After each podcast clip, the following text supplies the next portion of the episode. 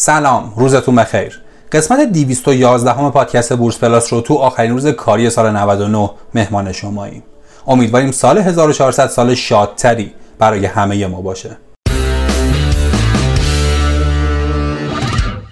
شاخص کل امروز با افزایش حدود یک درصدی مواجه شد و به رقم یک میلیون و هزار واحدی رسید.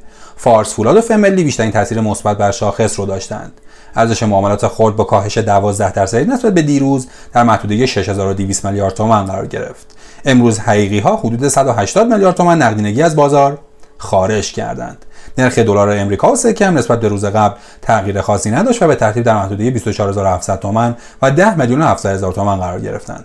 علیرغم تمام عرضه که وجود داشت بازار سهام آخرین روز معاملاتی سال 99 رو با مثبت موندن شاخص ها و قیمت ها به پایان رسوند تا یه هفته عالی پس از مدت ها در عملکرد بازار ثبت بشه تشدید ارزها در بازار امروز خصوصا از نیمه های وقت رو نظارگر بودیم و به نظر می‌رسه چهار عامل در اون نقش داشتند پس از اینکه شاخص کل از محدودهای مقاومتی در نقاط 1 میلیون هزار واحدی به سلامتی عبور کرد نزدیک شدن شاخص کل به نقاط مقاومتی کوچکی که در محدوده 1 میلیون هزار واحدی با اون مواجهه یه بار دیگه باعث تشدید عرضه ها شد. دومین عامل این بود که امروز آخرین روز معاملاتی بازار سهام در سال 99 بود. از لحاظ حسابداری شرکت هایی که دارای پایان سال مالی اسفند ماهی هستند. اگه شرکتی امروز هم سهام میفروخت می‌تونه سود اون رو به حساب سال 99 منظور کنه.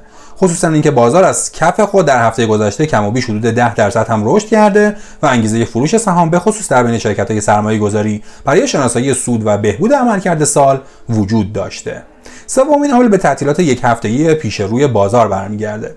از اونجایی که امروز هم شاهد خروج نقدینگی حقیقی ها از بازار بودیم به نظر می‌رسه عده‌ای از سرمایه‌گذاران خرد ریسک تعطیلات پیش رو رو نپذیرفتند. این اتفاق در شرایطی میفته که اولا فروشندگان امروز به هیچ وجه در تعطیلات به وجه نقد دسترسی نخواهند داشت. دوما که احتمال مثبت بودن بازار بعد از تعطیلات حداقل تا نیمه های فروردین ماه بالاتر از منفی بودن اونه در نتیجه ترس سرمایه گذاران از احتمال وقوع اتفاقاتی پیش بینی نشده طی روزهای تعطیل پیش رو دلیلی مبنی بر تشدید عرضه ها در بازار امروز بود. چهارمین عامل به دامن نوسان نامتقارن برمیگرده. علیرغم تشکیل جلسه شورای عالی بورس و تمایل این شورا برای افزایش دامن نوسان اما این آیتم مهم به خود سازمان بورس واگذار شد تا به مرور اجرایی بشه. بازار سهام انتظار داشت دامنه نوسان نامتقارن برای شروع سال 1400 حذف بشه. اما همونطور که روز گذشته هم عنوان شد نظر شخصی ریاست جدید سازمان بورس بر تداوم دامنه نوسان نامتقارنه. هرچند ایشون عنوان کرده که این قانون بازنگری میشه. بنابراین یکی از دلایل عدم جمعآوری صفای فروش در کوچکترها و تشدید عرضه ها در بزرگترها می‌تونه به عدم برآورده شدن انتظارات بازار نسبت به حذف دامنه نوسان نامتقارن در کوتاه مدت برگرده. علیرغم اینکه روز گذشته آخرین مهلت فروش اوراق بدهی دولتی بود اما به دلیل فروش نرفتن کامل این اوراق باز هم شاهد انتشار تمدید آگهی فروش اوراق بدهی در امروز یعنی آخرین روز معاملاتی سال 99 بودیم. به همین دلیل امروز هم بخشی از اوراق بدهی در بازار فروش رفت. حجم کلی معاملات اوراق بدهی امروز باز هم از 40 هزار میلیارد تومان فراتر رفت و نقل و انتقالات اوراق بدهی در آخرین روز معاملاتی بازار اوج گرفت. دقت کنید. این حجم کلی معاملات اهم از ثانویه و جدید بوده و تمام این حجم معاملات اوراق جدید نیست. تشدید جو منفی امروز با خودروسازان آغاز شد.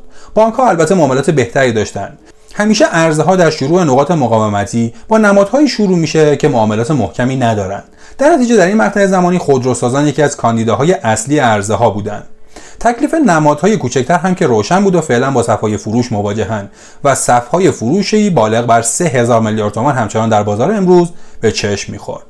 فارغ از نزدیکی شاخص به مقاومت های جدید ممکن ارزه های امروز برای پولبک به نقاط مقاومتی در محدوده 1 میلیون هزار واحدی باشه. عبور شاخص از میانگین ها در این نقاط اقدام بزرگی بود اما این عبور احتمالا بدون چالش نخواهد بود که بخشی از اون چالش رو با تشدید ارزها ها در معاملات امروز به عینه دیدیم. به ترتیب مقاومت های 1 میلیون و 1 میلیون هزار واحدی پیش روی بازاره.